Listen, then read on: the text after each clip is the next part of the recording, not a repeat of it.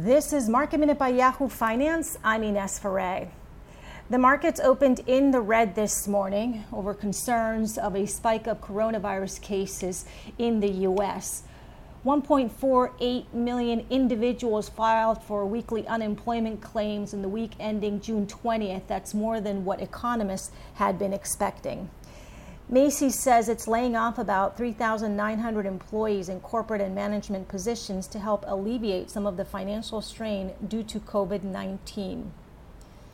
And Hertz is extending its gains from yesterday after a Jefferies analyst said CarMax or AutoNation could buy up Hertz car inventory. Selling its fleet could bring in some $3 billion for the company, which filed for bankruptcy protection in May. For more market minute news, head to yahoofinance.com.